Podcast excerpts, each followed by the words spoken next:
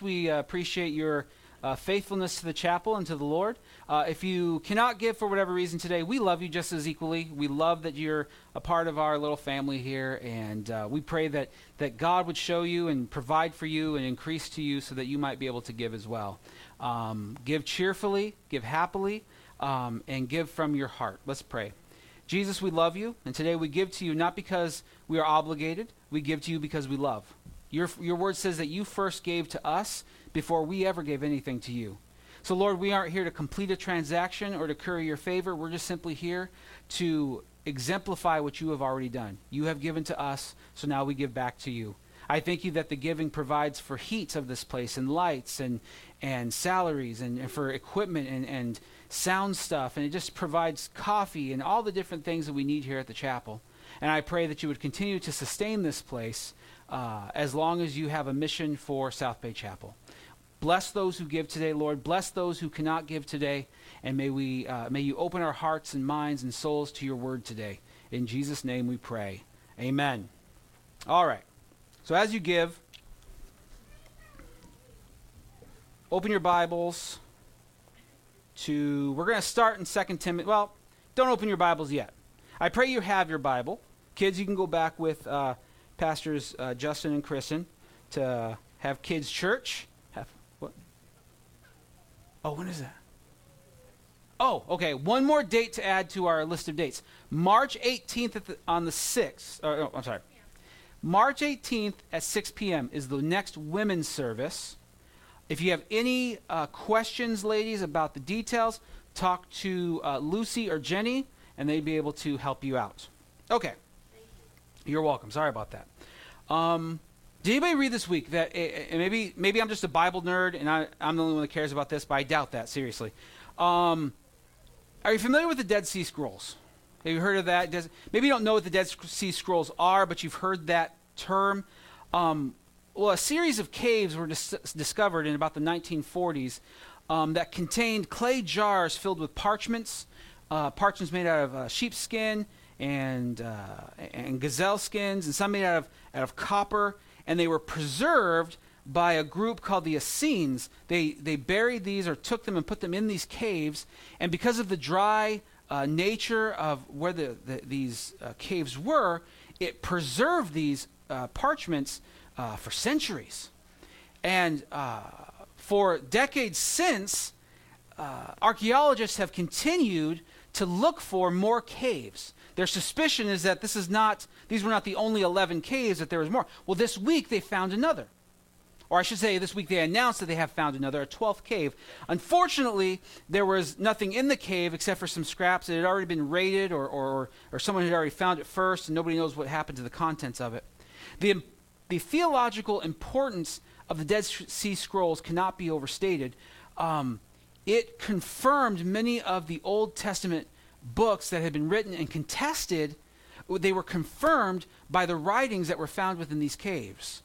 And some of the earliest dates of the manuscripts that were in, in hand by theologians and by uh, you know seminaries and colleges and, and different groups and organizations, they were able to push those this parchment. They were a thousand years older than the ones that they had had previously. The it's like finding twenty dollars in the streets, but then as you pull it out, 20s just keep coming out. It's just archaeological, theological gold. But my question is I mean, as cool as that is, and I'm kind of nerdy, especially with Bible, biblical archaeology, it's just a really fun subject for me. Why are they still looking? I mean, maybe it's just curiosity, maybe it's just the, the thrill of the hunt, but why are they still looking? They're still looking because no book on the face of the earth is more contested than the Bible. It's the most loved, it's the most revered, it's the, the, the most widely distributed, best selling, but also the most hated and the most contested of all the books of the world. I would even wager to say that more people hate the Bible than they hate things like uh, uh the Satanic Bible. I mean, when was the last time you saw somebody protesting that? Right? People are still looking for evidence whether it's to confirm or, or contradict what the Word of God says. And they do that for one specific reason it claims to be the Word of God. we're going to talk about the Bible today. And we've talked about a lot of subjects over the last couple of weeks. We've talked about giving, we've talked about Jesus, we've talked about the church and, and what we believe about these things. But all of that is based on what the Word of God says. And so the question has to be why the Bible? Why, why is this book different than any other book?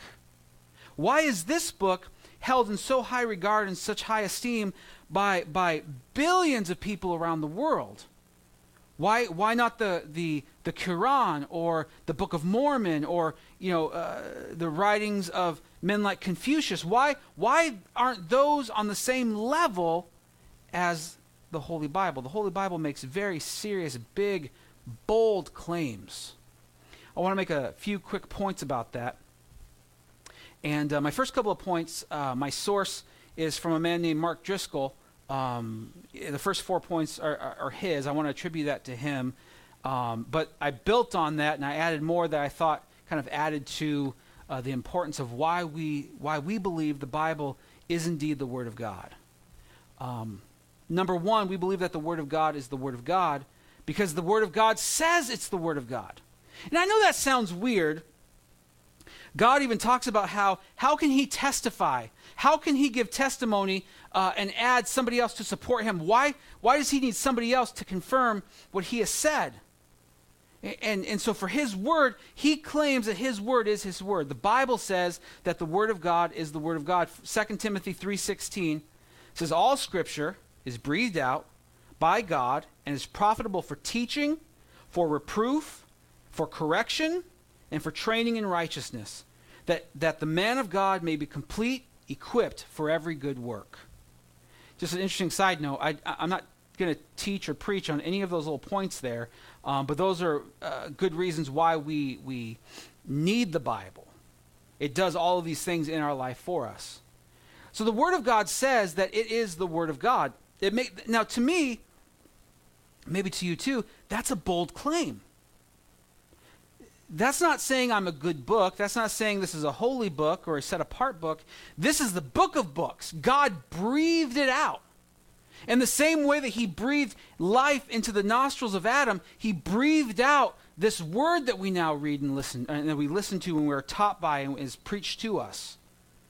It says that that, that scripture, that all scripture is breathed out, and it's good for doing something in your life. It's an agent of change in you.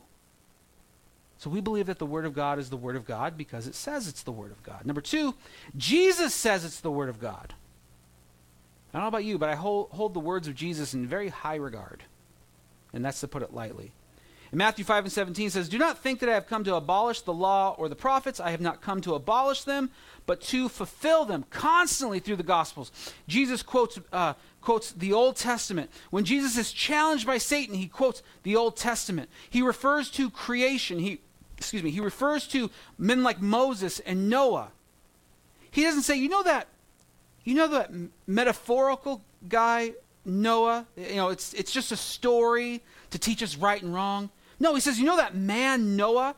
When, when the end of times comes, it'll be like what it was when he was alive. Jesus doesn't even argue the existence of men like Noah and Moses and David. He just says that they are because he knows that they are. Jesus testifies to and affirms the authenticity and the reliability of the Word of God. So the Bible says it's the Word of God, Jesus says it's the Word of God, and then there's prophecy. Prophecy is um, two things. One, it's the public declaration of God's Word boldly, to prophetically preach, to, to, to declare the Word of God boldly. Not just with energy or enthusiasm. I mean, boldly can be, you know, very solemn and somber but it's saying, it's declaring the Word of God uh, by the power of the Holy Spirit, especially in places where maybe it's contested or, or maybe it's even illegal to, to preach the Word of God. Prophecy, number one, is that, but prophecy is also the, the, the giving of a word to an individual about something that's going to happen in the future. It's not fortune telling, it's not soothsaying, it's not something you can conjure up, it's not something you can make happen. For those who have worked in this prophetic gift. You can read the Old Testament and the New Testament. You can find uh, men and women in the church today who have this anointing. They do not make it happen. It happens when the Lord moves upon them to do so. They share a word, they de- declare it to you or to a group or to a church or even maybe even to the nation. And it's the it's it's God speaking. Now, if you go through the Old Testament, there are hundreds, both um, generally and specifically, uh, given prophecies about Jesus alone. Things about where he would be born, uh, how he would be born, uh, meaning to a virgin mother, um, the time he would be born. You read the prophet uh, Daniel, and, and, and God gives him a vision of when this Messiah would come. But I want to read to you right now Isaiah 53. If you've never read Isaiah 53, good. Tell me who this is I'm talking about. Who has believed our message, and to whom has the arm of the Lord been revealed? He grew up before him like a tender shoot and like a root cut out of dry ground. He had no beauty or majesty to attract us to him, nothing in his appearance that we should desire him. He was despised and rejected by mankind, a man of suffering and familiar with pain. Like one from whom people hide their faces, he was despised, and we held him in low esteem. Surely he took up our pain and bore our suffering, yet we considered him punished by God, stricken by him, and afflicted. But he was pierced for our transgressions, he was crushed for our iniquities. The punishment that brought us peace was upon him, and by his wounds we are healed. We all, like sheep, have gone astray. Each of us has turned to our own way, and the Lord has laid on him the iniquity of us all. He was oppressed and afflicted, yet he did not open his mouth.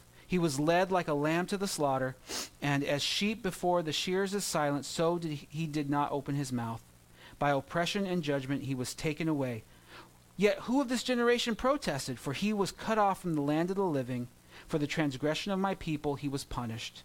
He was assigned a grave with the wicked and with the rich in his death, though he had no violence, nor was any deceit in his mouth. Yet it was the Lord's will to crush him and to cause him to suffer. And though the Lord makes his life an offering for sin, he will see his offspring and prolong his days, and the, Lord, and the will of the Lord will prosper in his hand. After he has suffered, he will see the light of life and be satisfied. By his knowledge, my righteous servant will justify many, and he will bear their iniquities. Therefore, I will give him a portion among the great, and he will divide the spoils with the strong, because he poured out his life unto death, and was numbered with the transgressors. For he bore the sin of many, and made intercession for the transgressors. Long chapter, but one of the most amazing chapters of all the Bible. Who's that speaking of? Without even, without even thinking. You could just take one or two verses from there and realize, oh, that's Jesus. Jesus bore our sins on the cross. Jesus died for our iniquities. Jesus was sinless, yet he took the sin of men upon himself. Because he has died, we can now live. This prophecy through the prophet Isaiah was given 700 years, 700 years before Jesus was actually born and walked upon this earth. I, have read it said, uh, I've read it once, or I, I've heard it said in a book I read. I can't remember the book. Um, it, it, was by a. Uh, it was called "Be Intolerant." It, it, was a play on words. We should be tolerant. Um, but he gave this analogy. He said, you know, for for someone to meet all of the messianic prophecies to fulfill them completely, um, the odds are astronomical. You could take uh, silver dollars and cover the state of Texas three feet deep with them, and throw one red one just in the middle somewhere the odds of finding that red one on the first try are not as great as fulfilling every messianic prophecy of the Old Testament. This is mind blowingly uh, accurate, while at the same time just devastating to us. God shared this with these men who delivered it to groups hundreds, sometimes thousands of years before Jesus ever walked the earth. And now in the New Testament, including some of the Old Testament, we have prophecies about Jesus' return, the promise that he would come back to, to take us to the place that he's been preparing for us. We believe that the Bible is actually God's word because of the, pro- the prophecies that have been fulfilled based on what it says. We believe that the Bible is the Bible because it transforms lives. John 17, 17, this is Jesus' high priestly prayer to his disciples. He says, They are not of the world, just as I am not of the world. Sanctify them in the truth. Your word is truth. This is Jesus praying to the Father on the behalf of the disciples in his church, saying, Sanctify them by your word. Your word is truth. When we commit our lives to Christ, when we decide, as, as the last song we sang, as we decide to follow Jesus, that is a life changing, life altering event for you. Nothing will be the same from that point out. Pleasure will be better, pain will be deeper, more meaningful, and more people will learn from it than any other time of your life. You will look back at the old man that you were or the old woman that you were, and you will recoil. You'll say, I can't believe that was me.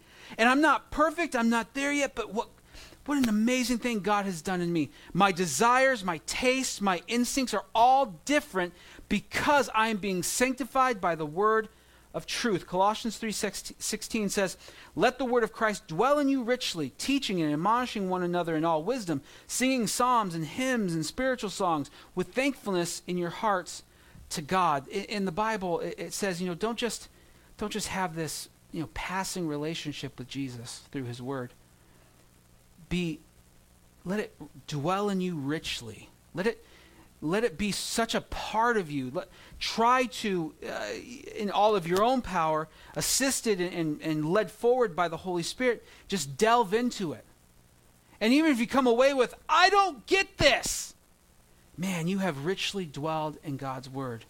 I love that Paul doesn't say richly understand God's word. He says richly dwell in it because as you dwell in it, as you become more familiar with it, you start seeing you start seeing uh, connecting points throughout the word and how all those connecting points come back to Jesus.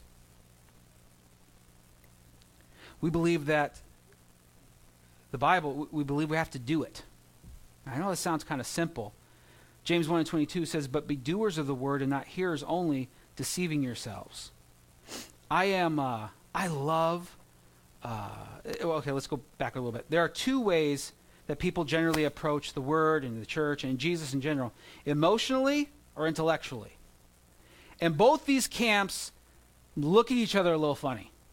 Like intellectual Christians look at emotional ones and say, oh, you're just being emotional emotional ones, look at intellectual ones, and all you guys are just Bible nerds, and you know you got to have an experience, and it's got to be moving, and I I got to feel something. And the truth is, neither one of these are right or wrong. It's two pieces of the same puzzle, or or two sides to the same coin. We need both camps to be together. Not everyone will be intellectual about the word, not everyone will be emotional about the word, but together we'll be both. It's the beauty of the church coming together and fitting in as puzzle pieces, not individually standing out like, uh, you know, towers of themselves. But James says, do the Word of God. Don't just hear it. Don't just have an emotional experience. Don't just intellectually understand it. Go and do it. Let me give you a parable. You tell your child, go clean your room. Maybe you got three kids. You tell all three kids, go clean your rooms. And they go upstairs, and you come back 20 minutes later, and the room's not clean. And you start questioning your kids, well, why?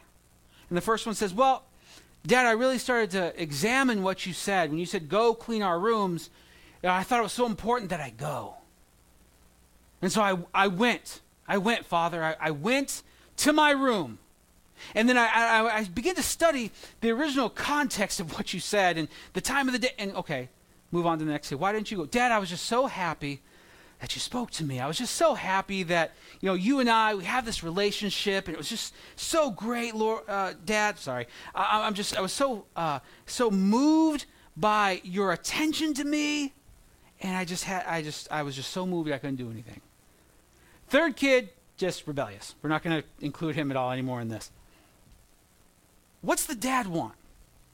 Clean the room the intellectual, the emotional, those aren't bad things, but if you're only doing those and not completing the work, not doing what dad says, then you're being disobedient. No matter how moved you are, no matter how much you understood the instruction, if you do not do the word of God, you are in rebellion to the word of God. You must, so when the Bible says to love your neighbor as you love yourself, you must do that. To love your neighbor, uh, Cole, Justin and Kristen's boy, he said, "Hey, how do you how do you um how do you deal with it? What, what did he say? Basically, like how do you um how do you turn an enemy? How, how you change an enemy? Uh, you become a friend. You know, like, oh, that was, that's a really good lesson. He's all in his Cub Scout uniform and stuff, so he's all like, you know, doing one of these, and I'm like, that's awesome. That's a really good lesson. The Bible tells us to pray for our enemies, so we must be praying for our enemies, to give to the needy, to, to bless those who are not blessed, to love those who are unloved, to give to those who have nothing, to serve the church and the world, to serve those who will never return anything for us, to serve those who could return to us, but we don't care about that. To, to let the Word of God richly dwell within us. And here's what I love about that verse. Luke chapter 11, verse 27 says this this is Jesus speaking. As he said these things, a woman in the crowd raised her voice and said to him, Blessed is the womb that bore you, and the breast at which you nursed. But he said, Blessed rather are those who hear the word of God and keep it. James was Jesus' little brother. James did not initially believe that his brother was the Son of God. And I don't blame James for that, because if you've ever had a brother, you understand if they make some bold claims, I, I you know, I've seen you run around in your underwear. Like I, I, I have, I have to believe that maybe there's something up here. So James, James doesn't initially believe. He actually think, tells his brother to stop preaching and things like that. After the death, burial, and resurrection of Jesus, though, he's changed. He becomes a pillar in the church. He's eventually martyred for his faith. But here you have him repeating the words of his brother. That's how uh, moved or how changed he was. No longer was, was what his brother saying crazy. Now I realize these are the words of life that I must share with others. And so James says the same thing as Big Brother says, which is hear the word of God and do it. So when you come upon a command of the word, um, go ahead and do that. When Jesus says to to pray in solitude, when Jesus says to pray with others, to when he says to to give, when he says to um, uh, just anything that he says to do, we got to do it. We can't just understand it. We got to do it. And in that doing, there will be a blessing. And when I say blessing, I mean, well, you'll just feel closer to the Lord because you're doing what he says. And to me, at the end of the day, it's not about what we can get out of Christ, it's about what we can do for Christ. Where are we at? I love the woman in that, by the way. She, Jesus is all preaching, and she's almost like a heckler. She's at the back of the crowd, like, hey, I'm just going to be loud and boisterous. And Jesus says, I'm going to have some attention for myself. And then Jesus does like this ultimate mic drop, like, no, blessed is who keeps the word or does the word or hears the word and keeps it. Boom. Just walks away, just whipping his robe and walks away. And that lady, who knows who that lady was now? Matthew 7 and 26 says, And everyone who hears the words of mine and does not do them will be like a foolish man who built his house on the sand. And we're going to talk about that some more in just a minute. So, those are a few points about what we believe about the word. But here's the thing so what? Let's just say all those things are true. There are thousands of books, maybe even millions of books, that claim if you read them, life will be changed. Self help books, diet books, philosophical books, uh, sacred, quote unquote sacred writing. They claim that they're going to do the same thing that the Word of God does. But here's the claims and the promises that the Word of God gives to you that you can experience as the Word of God dwells in you richly. Number one, it provides for you a foundation. Back to Matthew 7 and 24. Everyone who hears these words of mine and does them will be like a wise man who built his house on the rock. And the rain fell, and the floods came, and the winds blew and beat on that house, but it did not fall, because it had been founded on the rock. And everyone who hears these words of mine and does not do them will be like a foolish man who's built his house on the sand. And the rain fell, and the floods came, and the winds blew and beat against that house, and it fell, and great was the fall of it. Now, is Jesus giving us good tips on how to build houses? I guess so. I mean, he was a carpenter, so he probably has some type of insight on how to establish some type of a homestead, but it's more than that. He's using a parable or a metaphor to describe to us what it means to stand upon the Word of God, to allow it to uh, be our foundation for everything, to not just let it be an accent or, or like, a, like in, in cooking and being like a seasoning to it's, it's got to be everything to be our foundation and jesus promises that, that for those who stand upon the word of God. It's not that standing on the Word of God will not prevent the storms from coming, it will prevent you from falling during the storms. The most, for me, the, the, the Christians that I most revere, they're the ones that I've seen stand in those storms. And who come away saying, I stood not out of my own power, I stood because the Lord sustained me. And they experience that because they richly dwell or allow the, the word to li- richly dwell within them. It's not about what the world can throw at them, it's about what the Word of God has promised them. And even if, if physically or actually, literally, their house is blown down, they'll realize, but the house that God is building in me has not fallen. And times will be tough and suffering will be immense, but man, the Lord will be there through it all. If you want to stand in the storms of life, I see so many Christians, they, they oh, you, I got to stop the storm. I got to stop the storm.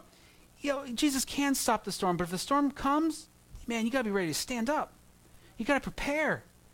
You got to get the proverbial milk and bread and get in the basement. You got to stand upon the word of God to be ready to withstand whatever storm is coming because God uses storms for renewal. He always has and he always will. Number 2. The word of God for us, what does it do? It's directional. It provides for us a, a, sort of GPS to know where to go next. One of my favorite verses, one of the, mo- the most foundational verses of my own personal life, is Psalm 119, 105. It says, The word, or excuse, excuse me, your word is a lamp to my feet and a light to my path. I love that verse for a couple of reasons. Number one, um, if you read it too fast, you think, oh, it, it's light so I can see everything. You know, he says, Your word's a lamp to my feet. Have you ever gone outside with a lantern? Um, I got this lantern for Christmas, and I used it to go outside to get uh, firewood. And I noticed if I hold it up like this, I can't see anything because it's it's blinding me. It's like, oh, this isn't helping me. I can't see anything. But if I hold it down like this, it illuminates the path before me. I can't see my whole backyard. I can't see forever and ever, but I can see right in front of me. I can see right where I need to go next. So many Christians are inundated by the plan that God has for them. When the, the reality is, the question is, what is the next step for me? If you make the next step over and over and over and over and over again, you'll eventually find yourself following the path of God almost inadvertently because you're looking for that next step. And the Word of God illuminates that next step for you. And how does God do that? Well, He does that personally with each, each and every one of you. For me, the per- next personal step in my life is going to be different than yours. But I will not see that without the Word of God. I will see it most clearly through His Word. And I can attest to you that experientially for myself, nothing has been more true. I stand here before you today, series of next steps lit by the Word of God, led by the Holy Spirit. Number three, it sustains. Matthew 4 and 4. This is Jesus in the desert being tempted by Satan. Satan, he, Jesus has been uh, fasting for 40 days and 40 nights, no food, no water, and, and that's when Satan shows up. Do not think that Satan showed up on that 40th day not on purpose. He could have showed up on day two, he could have showed, showed up on day 20, have showed up on day 39. He waited that full 40 days to wait till Jesus was at his weakest point to then begin test him. I, I would encourage you and, and admonish you today to know that Satan will most test you when you are most tired, when you are most hungry, when you are most vulnerable. And so you turn to the words of Jesus and see what he does and do the same thing. Matthew 4 and 4, Jesus quotes when um, Satan tells him, Hey, you're hungry, turn those stones into bread. Jesus says, A man shall not live on bread alone, but by every word that comes from the mouth of God. Throughout the Word of God, there's this, this great metaphor that, that the Lord uses about His Word being like food. And can you think of something more universal than food? I mean, cultures and generations, I mean, everybody understands food and the necessity for food and the pleasure that comes from food and the camaraderie that comes from gathering around a meal and food. And Jesus says, you know, food's good. There's nothing wrong with food, but it's not about food. Man will not live by bread alone. He'll live by bread and the Word of God. The Word of God will sustain you in those times of, of, of dryness. When you are feeling as though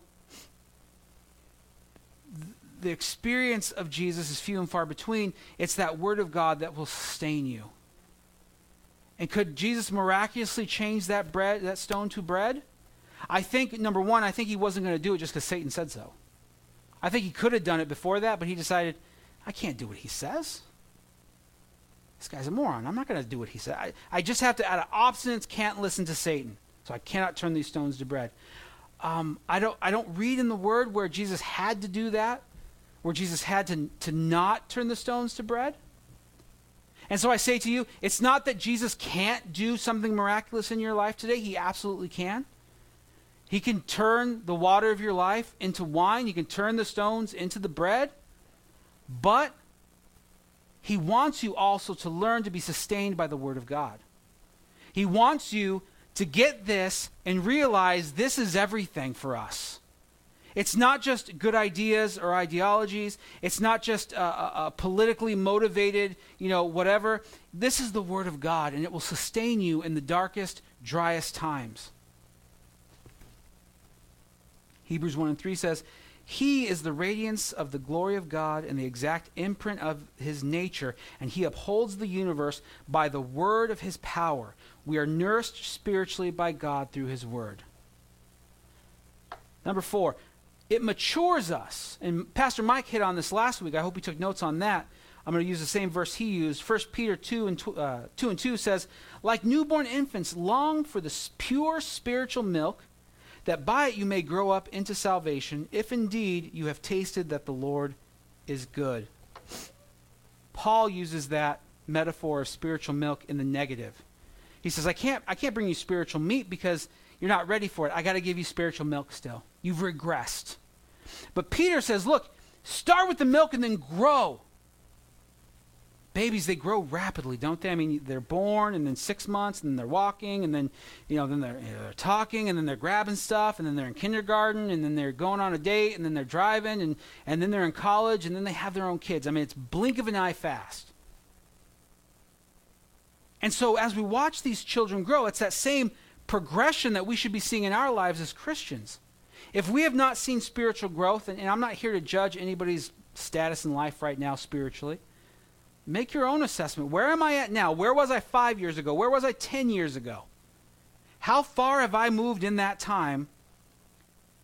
What did I do in that time to procure that growth?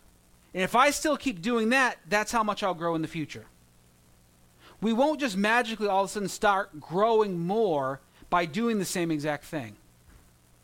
We will grow more as we delve more into the Word of God and, again, have it dwell richly within us. Like a baby, we'll eventually grow up. We'll become more mature. We won't be tossed and turned by every new theological thing that comes down the pike know, some new teaching or this or that or whatever. One of the reasons why we're, uh, or one of the major themes of, of First John, um, and really uh, a lot of the gospel that he wrote, he was, a, he was going after to correct the teachings of the Gnostics. The Gnostics believed that Jesus was spirit and that, that uh, a lot of the things he accomplished was because of the spirit, that the flesh was inherently evil, and we believe that as well, but they, they decided, well, since the flesh is inherently evil, we can do whatever we want with the flesh because it's already corrupted. So that led to all types of sin infiltrating the church. So John has to step up by the power of the Holy Spirit and share with them look, this is what the Word of God says. This is who Jesus is. And, and, and, and that contradicts everything. Those, those Christians that were engaging in this Gnostic activity were babies again. And they had to start with the spiritual milk, and that's what John brings to them. Number five, and this is my favorite, and I'm going to dwell here for just a minute. The Word of God sets you free.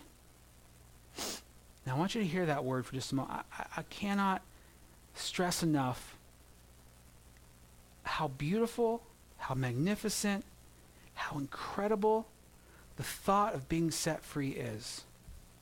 One of the things the Word describes to us is our state not after not just after Jesus but before Jesus. It talks about us being dead in our sins. It talks about us being shackled by sin. talks about how before Christ, you know, so many people see see joining Christ as as kind of well, there's all stuff I have to stop doing now, and I'm going to do the straight and narrow. And yeah, there's things you're going to stop doing, and you are in the straight and narrow, but you got to realize that's liberation compared to where you were. Jesus says you're either a slave to him or a slave to sin. There is no there is no other direction. You're going to serve Satan, you're going to serve Jesus. Nobody can serve two masters. John 8 and 31 says so Jesus said to the Jews who had believed who had believed him, if you abide in my word, you are truly my disciples, and you will know the truth and the truth will set you free. They answered him, we are offspring of Abraham and you have never, uh, excuse me, and have never been enslaved to anyone. How is it that you will say, you will become set free? Let me give you some context. This is one of those theological sparring matches that Jesus is having with the, uh, with the Pharisees and the scribes and the Sadducees. They've come to catch Jesus and question him and try to one up him to show him that he's inferior to them because they are the, they are the uh, spiritual elite of the time and of the generation. And they, and they say things like, we're, we're offspring of Abraham, so we're set free, all the while hoping and yearning for someone to come liberate them from Rome. Few people have been enslaved more and more frequently than the Jews. And in this time, they're free to exist within their own world, but if they step out of line, Rome's going to come in and take away from them whatever little freedom they have. And Jesus says, no, he's not talking about politically. He's not talking about generationally. He's not talking about, you know, culturally. He says you'll be set free because the word of God abides in you. You'll be set free from the shackles of sin, Satan, and death. I want you to understand that what you go through now, the trials you go through now, they're just that. They're trials. They're meant to refine you. They are meant to make you stronger. They are meant to give you a better testimony. They are meant to change you from the man you were to the man you're going to be. And we can ask God to remove them, but what you're going to find is that the more you ask God to remove something, He's instead going to give you a will to complete those things. He's not going to make it easier for you, He's going to give you a stronger back, spiritually speaking. I'm here to tell you that's the better route, that's the high road, that's the straight and narrow. There will be times where things are, are from the enemy, and God will save you from them because they will not be a part of His plan to prosper you and they may end in your, in your detriment. But there are things that the Lord will allow in your life so that you will grow because there is no other way for you to grow. Prosperity does not grow you, trial strengthens you. And so Jesus says, You will know, if you abide in His word, if you abide in His word, you will know the truth. The truth will set you free. Today, if you've given your life to Christ, you are in bondage to no man. Unfortunately, sometimes we go back to those bonds. We go back, and, and, and, and metaphorically speaking, we go and we pick up the shackles and we put them back on ourselves. Maybe, we, maybe we, this happens through addiction and mindsets. And maybe we lose sight of Christ and, and we go and revert back to old ways. There's a misconception that if you give your life to Jesus, none of that will happen ever again. It's true that it might not, but that temptation will always exist. You might be 10, 15, 20 years out from wherever the Lord has delivered you from, and that temptation might still be the same. But you've been set free. And you can hear that intellectually. I'm here to tell you, you won't know it without being in the Word of God, because Jesus says, if you abide in my Word and you are truly my disciples, then you will know the truth then you will know experientially that you have been set free. You will feel the burden lifted. You will feel the, the, the, the weight taken off of your shoulders. You will feel like that new man. And even when Satan comes to tell you, no, you're not, you're the same old person. Look at you. You sinned yesterday. You did this. You do that. You can just not even respond. I do not encourage anybody, if you feel like you're being tempted by Satan or something demonic, do not respond. I hear all these wonky, weirdo things. You got to call out names. No, no, do not engage with the enemy. That's Jesus' job. You let Jesus do that. You let Jesus fight those battles for you. God will fight you. You just stand still. Just be still and know that He is God. The last thing we believe about the Word is that Jesus is the Word. John 1 and 1, and 1 says, In the beginning was the Word of God, and the Word was with God, and the Word was God. He was in the beginning with God. All things were made through him, and without him was not anything made that was made. In him was life, and the life was the light of men. The light shines in the darkness, and the darkness has not overcome it. Jesus is the Word made flesh. He is the embodiment of the Word of God. Everything in the Word of God eventually points back to Jesus. If you've ever read, excuse me, if you've ever read the, the account of David and Goliath, brief overview David shows up at the camp. The camp of the Israelites are scared. Goliath, this giant mountain of a man, is threatening them. Somebody come fight me, one on one. Whoever wins takes over. And of course, nobody in Israel is big enough. Apparently, all their eyes are off the Lord. And here shows up David, this, this ruddy little man, the Bible says, this teenage kid tending sheep because he's the youngest, and that's what his brothers made him do. His brothers are in battle, they're just as scared as everybody else. And he stands up, and he, famous slingshot, stone in the forehead, kills Goliath, cuts off his head. They always leave that part out, and I think that's the most awesome part. Like, this little kid just went and just cut off some guy's head after beating him. And it's battle. Battle's gruesome. But you always leave that out of the kid's story, right? And so we're always taught be like David. Be like David. Go out there and slay your Goliaths. Jesus is a better David. Jesus has come, and with next to nothing, he's destroyed the giants in your life. When you have giants in your life, let Jesus be Jesus. Let him be the better David in your life.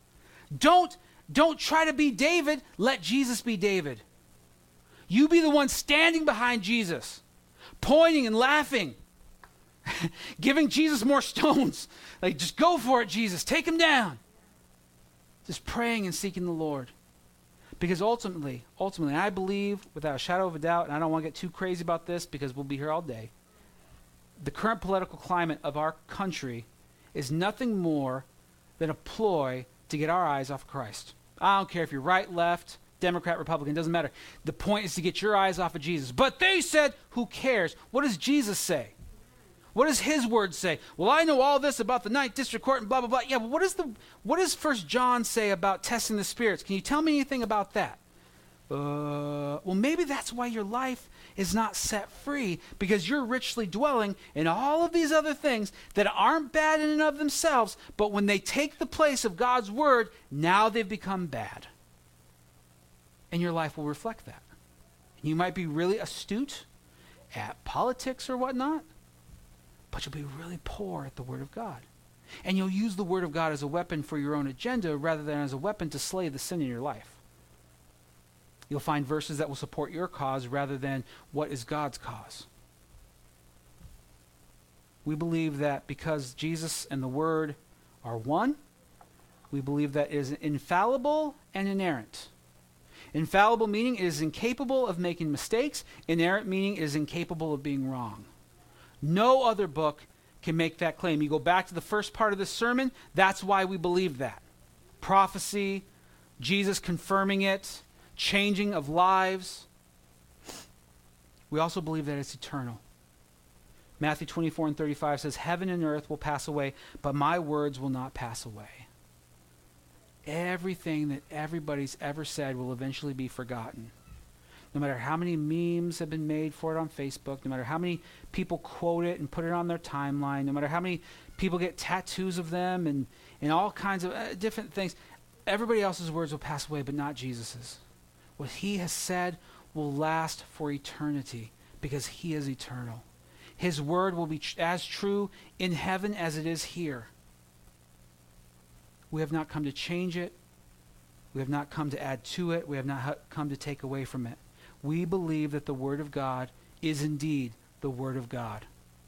As a Christian church, we stand upon the Word, we stand underneath the Word. We do not take authority over it, we are under the authority of it. When the Word says something, We don't try to change it. We don't try to make it more palatable for our culture.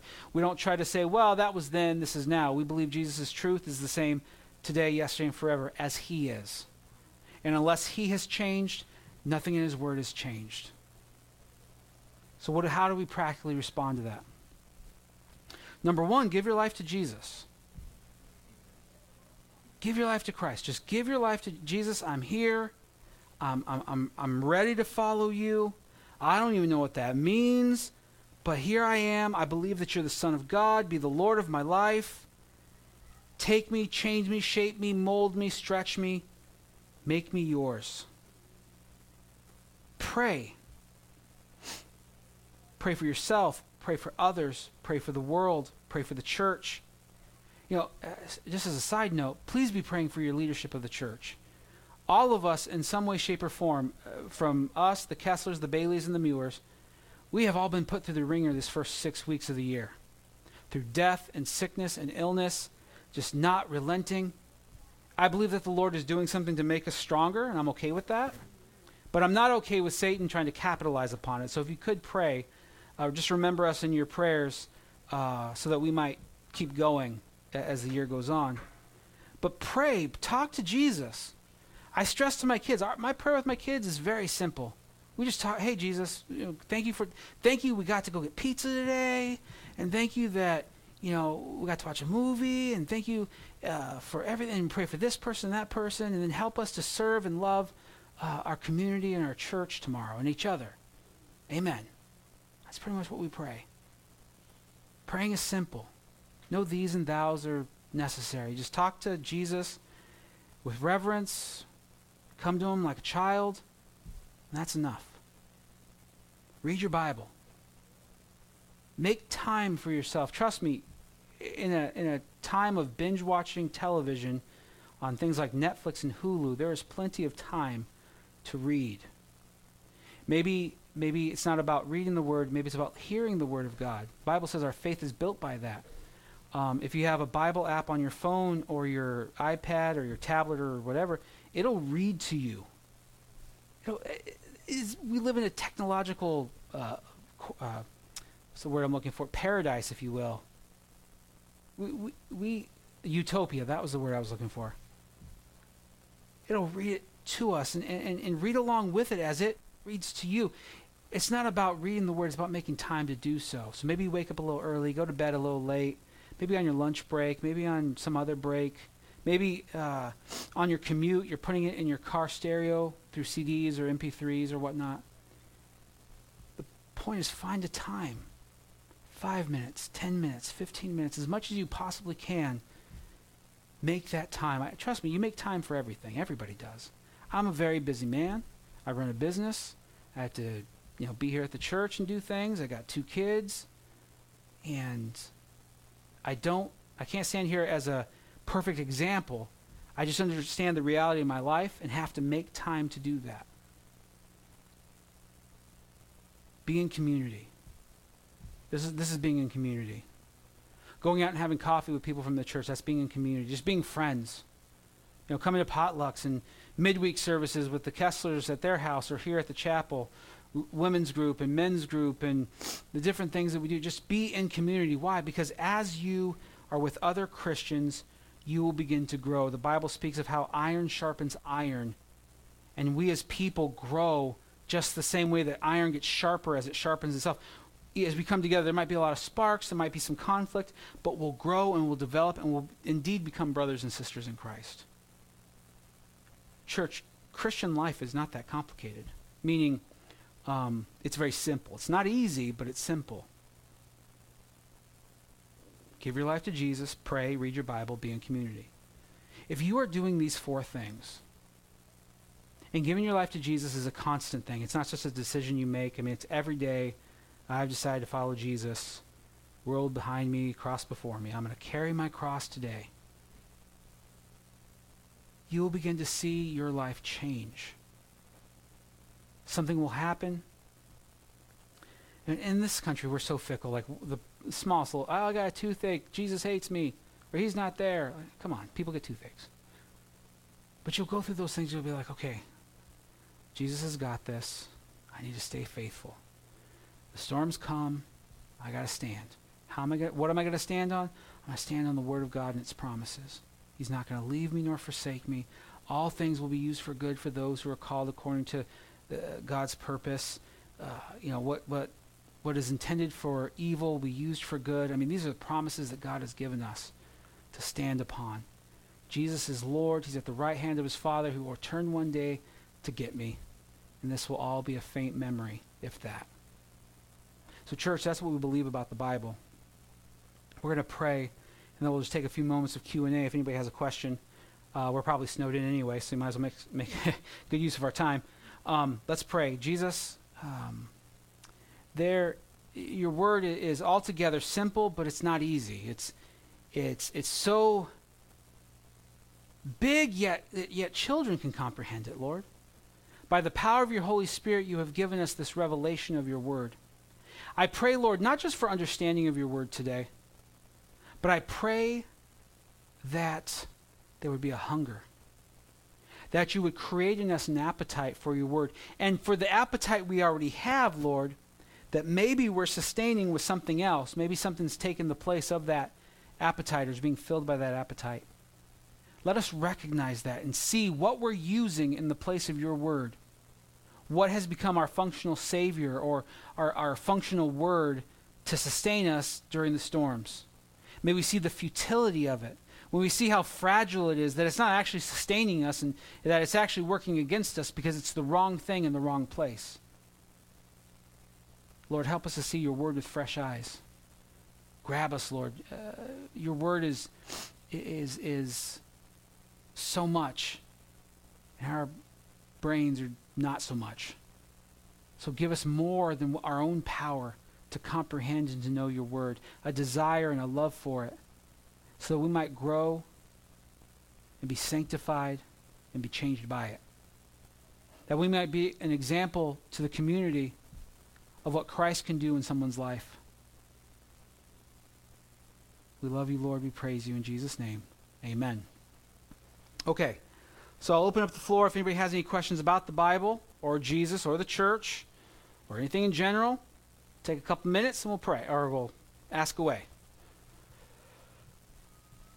Don't all go at once. Nice. You guys all went at once. Okay, I'll go with Samantha and then Bree. Go for it, Sam.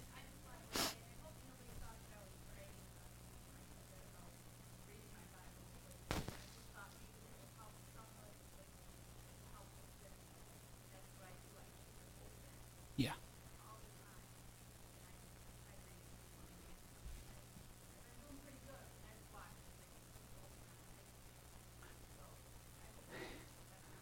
I don't think we took it the wrong way. I don't think anybody took it the wrong way. Nobody came up to me after service like, "That's Samantha. How dare she?" No, and it's thank you for sitting where you're sitting. I can see you today. Like I saw your hand shoot right up because you're not behind the pole. Uh, so last week, Sam had said she had seen a, a, a, a, considerable difference in her life, in her feeling, and just life in general because she had been reading her word more morning and night, like she had said. And I likened it to working out. Like working out's the worst, right? I mean, Bree, you work at a gym. It's the worst, right? You are you are lying in church.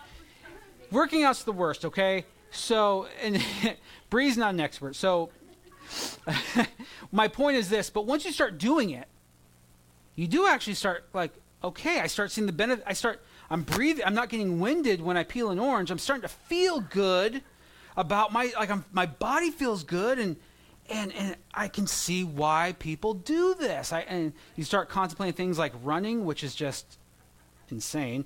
And uh, come on, Matt. I I used to watch people run track. Like that's just as fun. Uh, but my point is, once you start doing it, you can't describe the benefits to somebody from the outside. They'll never hear that. You can't say, "Oh, the, the Word of God." Well, you got to read about. Because they'll be like, "Yeah, okay." But once they start, it's like, "Okay, I see where this is all about," and uh, you should work out, and it's good for you. I, I guess I have to say that because the Bible talks about it, but. Uh, I eat a lot more than just potato chips, dude. Come on. You don't get this big on just potato chips. Okay. Uh, thank you for saying that. Bree, what is your question?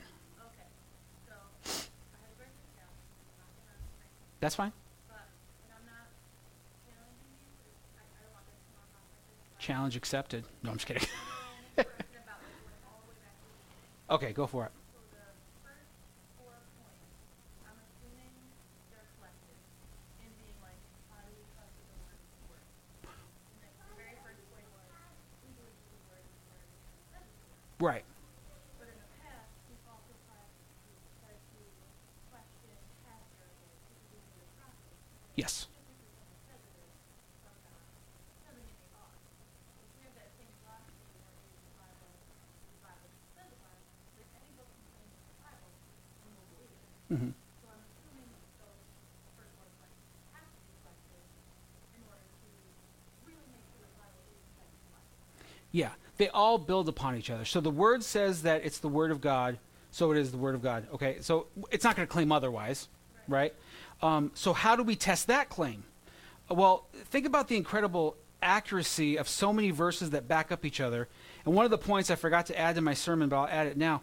When you think about how it was written by some like 44 different authors over thousands of years, um, over cultures and generations, different places, and how they somehow all came together collectively and all said the same thing, to me, that it's more than coincidental.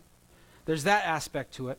Um, and then you deal with uh, Jesus confirming it and saying, you know, him quoting the Word of God. He's not quoting the Quran. He's not quoting any other sacred book. He's quoting the Old Testament at that point. Um, and then you have the prophecy, which the Bible claims that Jesus would be born in Bethlehem of a virgin, that he'd be betrayed for 30 coins, that he'd be crucified or, or pierced for our transgressions, that he'd be buried with a rich man. And all of those things came to take place.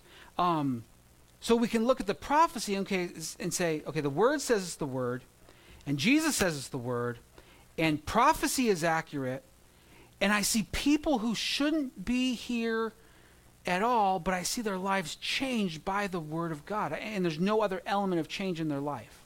And so you put those together, they build upon each other, and you begin to say, okay, it's either the word of God or it's not. It's not like a, there's not like a middle ground. So that's where that's where I would I think that's a very good question, and you should. I am a big proponent of questioning everything. Um, I think that you read the Psalms, and and tho- those men who wrote the Psalms were like, God, where are you? That's a big question, and He allows them to do that, and He answers those questions for His children. And I think that's a good thing to question, especially when you come in reverence and realize, God, I know you're God, and I know this, and I know that, but here's the question I have, and He's very faithful to answer those questions.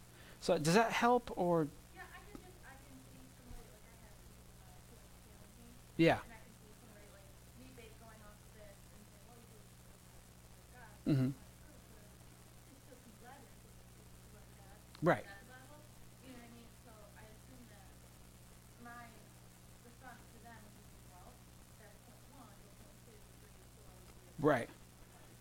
Yeah, and it, it comes down to uh, testing it as well. I mean, what? Ha- so I, I watched an interview this last week. If anybody watches Stephen Colbert at night, I don't because I don't have cable, but I watch clips online sometimes. And he had a, an actor named Ricky Gervais on there. He's creator of The Office, incredibly funny, talented man, but uh, publicly. Uh, He's an atheist, agnostic, but by admittingly publicly agnostic atheist. And so Stephen Colbert, who's a Roman Catholic, they began to talk about theology and the belief of God and Jesus and all that. And and his point, Ricky Gervais's point was why his faith was more in science than anything else, was that if you you know if you destroyed every science book on the planet uh, and you uh, started over from scratch, eventually you'd come to the same theories again. You discover the same things over and over again. But if you destroyed all the sacred writings, those would probably never come up again, or those would never come up again. That was his claim. I thought, wow, that was a really good point. Like, I thought, well, you know, I'm not threatened by things like that. Like I, that made me think.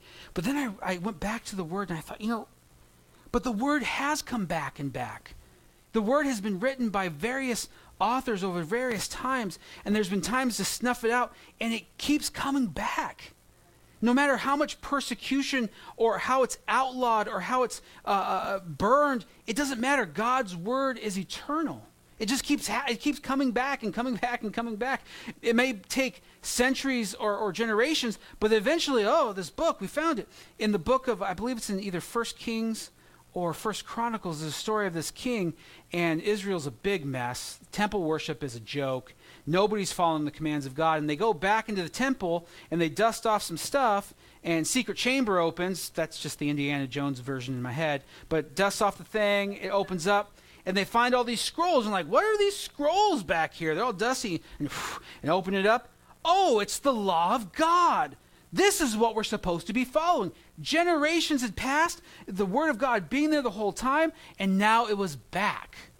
Back in the sense that the, the people went back to it, and when they went back to it, everything changed in Israel, at least for a time. Eventually, they get judged and exiled to Babylon because of rebellion and disobedience. But, that being said, God's Word keeps coming back.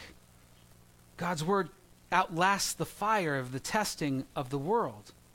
And so I love when people question the Bible. I love when they challenge uh, the Bible and why this and why that. And I don't always have the answers, but I'm glad that atheists ask questions like that. It challenges my mind to look for new answers and not just be like, well, you know, it's the basic instructions before leaving Earth and blah, blah. That's not going to help anybody. You got to have real answers for their real questions, or they're going to write you off and just say, like, you're another kook. I need, to, I need real answers to these questions.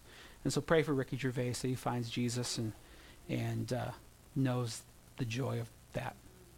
Anything else? All right, let's pray and go home. Jesus, you are the best. You are amazing. You are our our all in all. And today, Lord, I pray that you are glorified through your word, by your word, for your people. Your word describes you as that serpent raised up on a pole as Moses lifted it up in the desert and people were healed, that that is what has happened to you so that we might be healed from our sin and from our transgressions and from our iniquities. Father, thank you for taking sinners like us and making us into saints and leading us and guiding us through your word. We praise you and thank you in Jesus' name. Amen. All right. God bless. Have a wonderful rest of your, week. Uh, if you missed any dates for upcoming events, just check the whiteboard out there. And we will see you Wednesday here at the chapel at 7 or at the Kesslers at 6.